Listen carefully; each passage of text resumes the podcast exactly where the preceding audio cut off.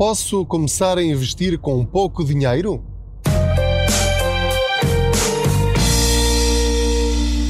Olá, eu sou o Pedro Anderson, jornalista especializado em finanças pessoais e, como sabe, aproveito as minhas viagens de carro para falar consigo sobre dinheiro. Faço de conta que você vai aqui sentado ou sentada ao meu lado no lugar do Pendura para ver se os dois conseguimos chegar ao fim do mês com mais dinheiro do que é habitual. A pergunta é: quanto dinheiro é que eu preciso para começar a investir? Às vezes as pessoas pensam que é preciso ter muito dinheiro para se tornar um investidor. O que é um investidor? De uma forma muito simples, é alguém que arrisca o seu dinheiro.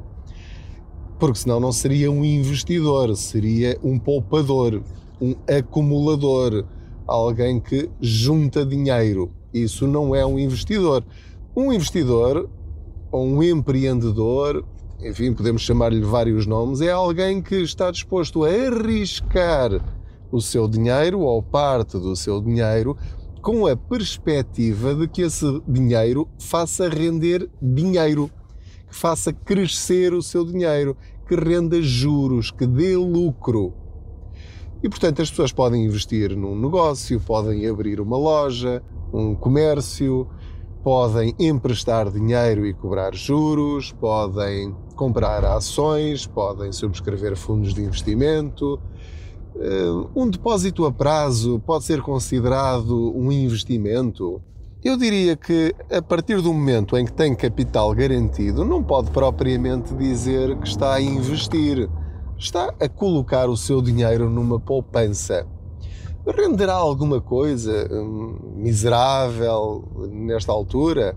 Sim, portanto, eu não considero isso de uma forma prática um investimento. Isso não é investir, isso é simplesmente poupar. Então, só ricos é que podem investir? Então, para abrir uma loja, enfim, não é necessário ser rico, é preciso é se calhar endividar-se ou juntar todas as suas poupanças e aí arriscar.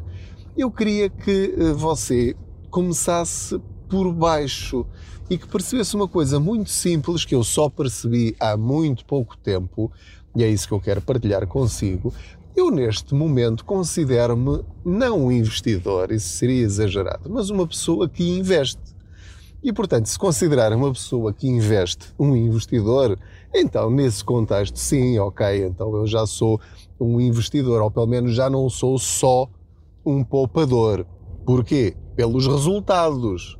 Ou seja, com aquela parte das minhas poupanças que eu decidi arriscar, como já vos disse várias vezes em vários episódios, já consigo ganhar mais do que com toda a minha poupança que mantenho e que é sagrada, que é o tal fundo de emergência. Falemos então agora de valores e a que propósito é que eu estou a ter hoje esta conversa consigo. Eu uh, publiquei já vários artigos uh, sobre os PPR. Eu decidi apenas em novembro de 2020, pela primeira vez na minha vida, aos 47 anos, fazer um PPR, que é um produto clássico. Uh, escolhi um fundo PPR, não um seguro PPR, porque o seguro PPR tem capital garantido, mas rende muito pouco. Eu escolhi quatro PPRs com, um, que estão baseados em fundos de investimento. Portanto, são fundos PPR que rendem bastante mais. Só para ter uma ideia, três dos quatro PPR estão a render no momento em que estou a gravar este episódio 6 e 7%. Em poucos meses, ainda não passaram seis meses. É óbvio que isto descerá, ou poderá, teoricamente, descer. Eu estou preparado para isso não haverá nenhum problema e eu mensalmente digo-vos como está a correr e quando estiver a perder dinheiro, perder no sentido em, em que o meu investimento estará a desvalorizar, aquilo que eu farei é aguardar que volte a valorizar e não vou resgatá-lo.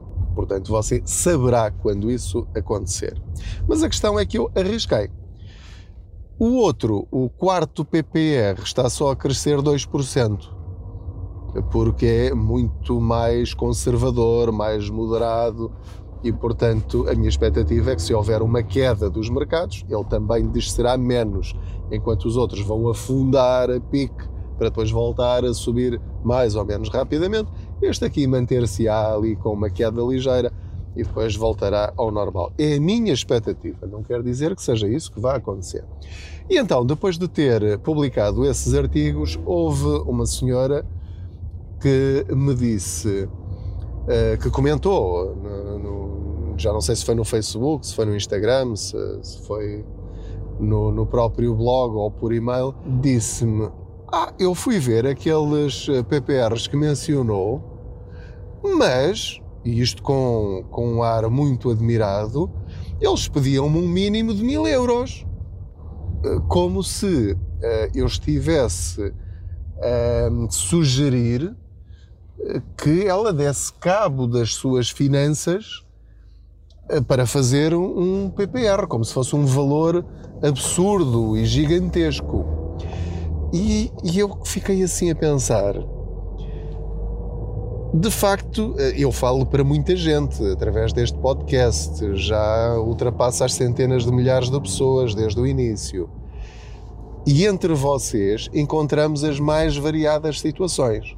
Há pessoas que ganham o salário mínimo nacional e, portanto, dizer-lhes para arriscarem mil euros é um desafio uh, para lá de Bagdá, é uma coisa impensável, e há outras pessoas que uh, genuinamente vão pensar: mil euros, mil euros, isso não dá para nada, não vai haver quase rendimento nenhum. Isso dá, dá para, para depois, com os juros, uh, ir jantar fora uma vez. E portanto, temos de pôr isto em perspectiva.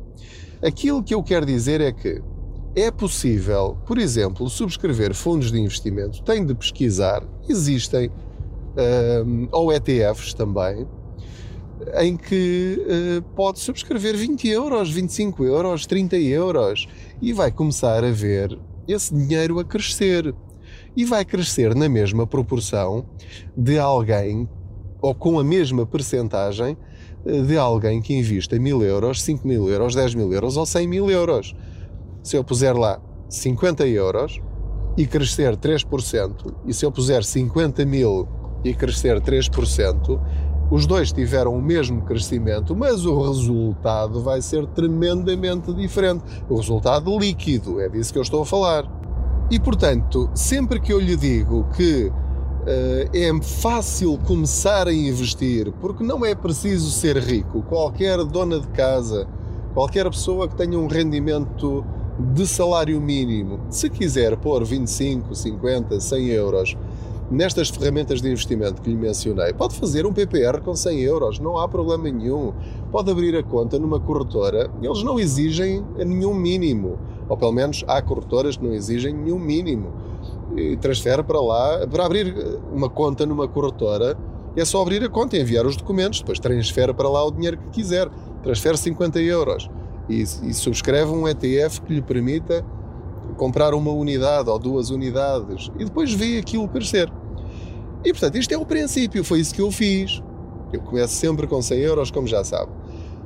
E portanto, com 100 euros, eu acho que qualquer pessoa pode fazer isto.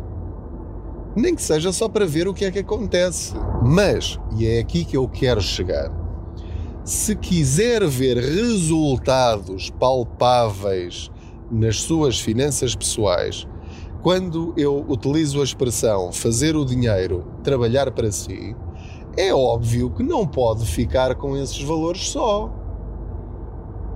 Porque se eu tiver 100 euros e crescer 50%, que é um valor gigante, o que é que vai acontecer? Vai ficar com 150. Isso vai mudar a sua vida? Não. Isso não muda a sua vida. Portanto, eu diria a essa leitora do blog, a essa espectadora do Contas Poupança, que mil euros para um PPR não é um valor absurdo nem coisa que se pareça. Eu diria que é o mínimo dos mínimos. E depois é para reforçar todos os meses.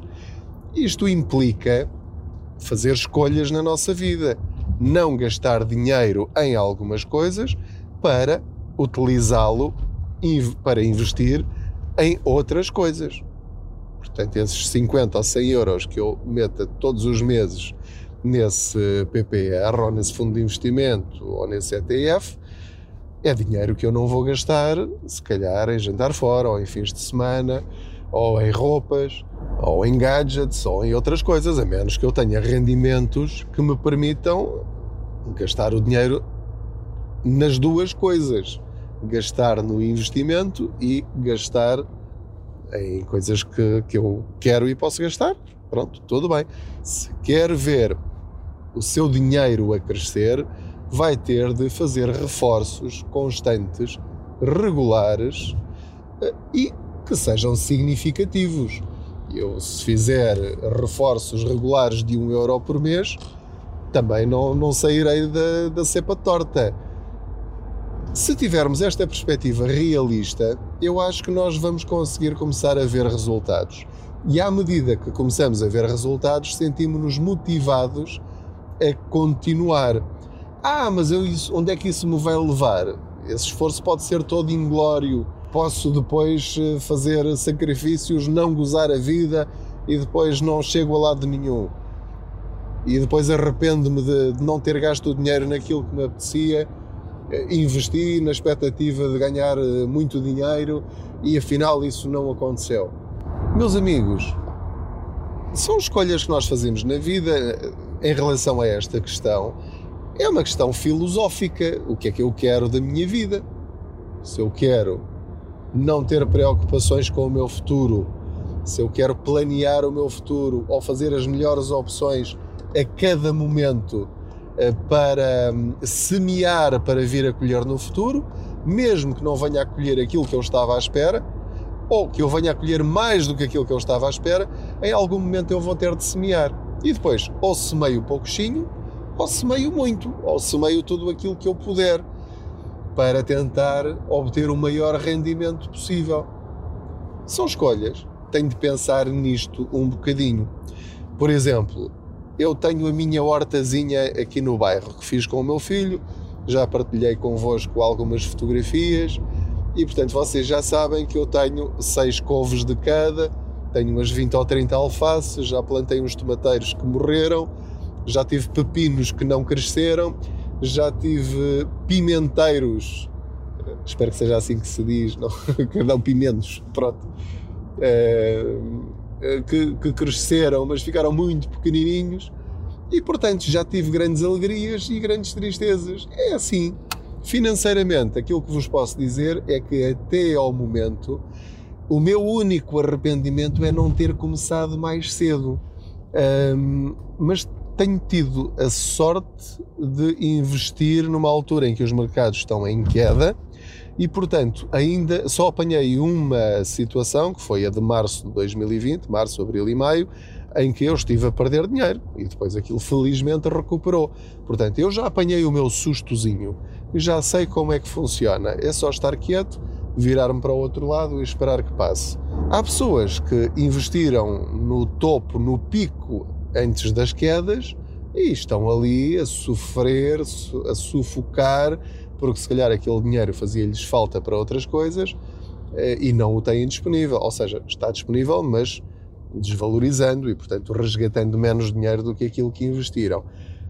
Não quero que isso aconteça consigo. Portanto, ao investir, pese estas duas coisas nos pratos da balança, que é invista aquilo que não lhe faz falta mas ao mesmo tempo tem de investir valores que sejam representativos para que, quando crescer, isso compense o risco que está a correr. Experimente com valores minúsculos, perfeitamente de acordo. Mas se depois quiser ver dinheiro a sério, aí vai ter de colocar mais dinheiro. Seja um PPR, seja um fundo de investimento, seja um ETF, sejam ações, tem de começar a colocar lá mais dinheiro. Portanto, este era o objetivo deste episódio: dizer-lhe que deve começar baixinho, pode começar baixinho, esse é o primeiro ponto, ou seja, a partir de 30 euros, 40, 50, 100 euros, pode testar este tipo de produtos e depois conforme for ganhando confiança e só depois de conhecer os produtos, saber como funcionam, perceber porque é que eles sobem, porque é que eles descem.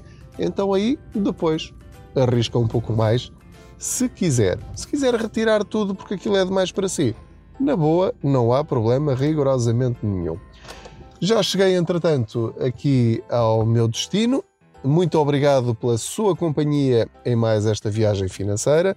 Não se esqueça de subscrever este podcast, subscrever a newsletter Contas Poupança. Também estamos no Facebook, no YouTube, no Instagram, sempre com Pedro Anderson Contas Poupança. Anderson escreve-se Ander, dois S, um O e um N. Boas poupanças, proteja-se, vai correr tudo bem.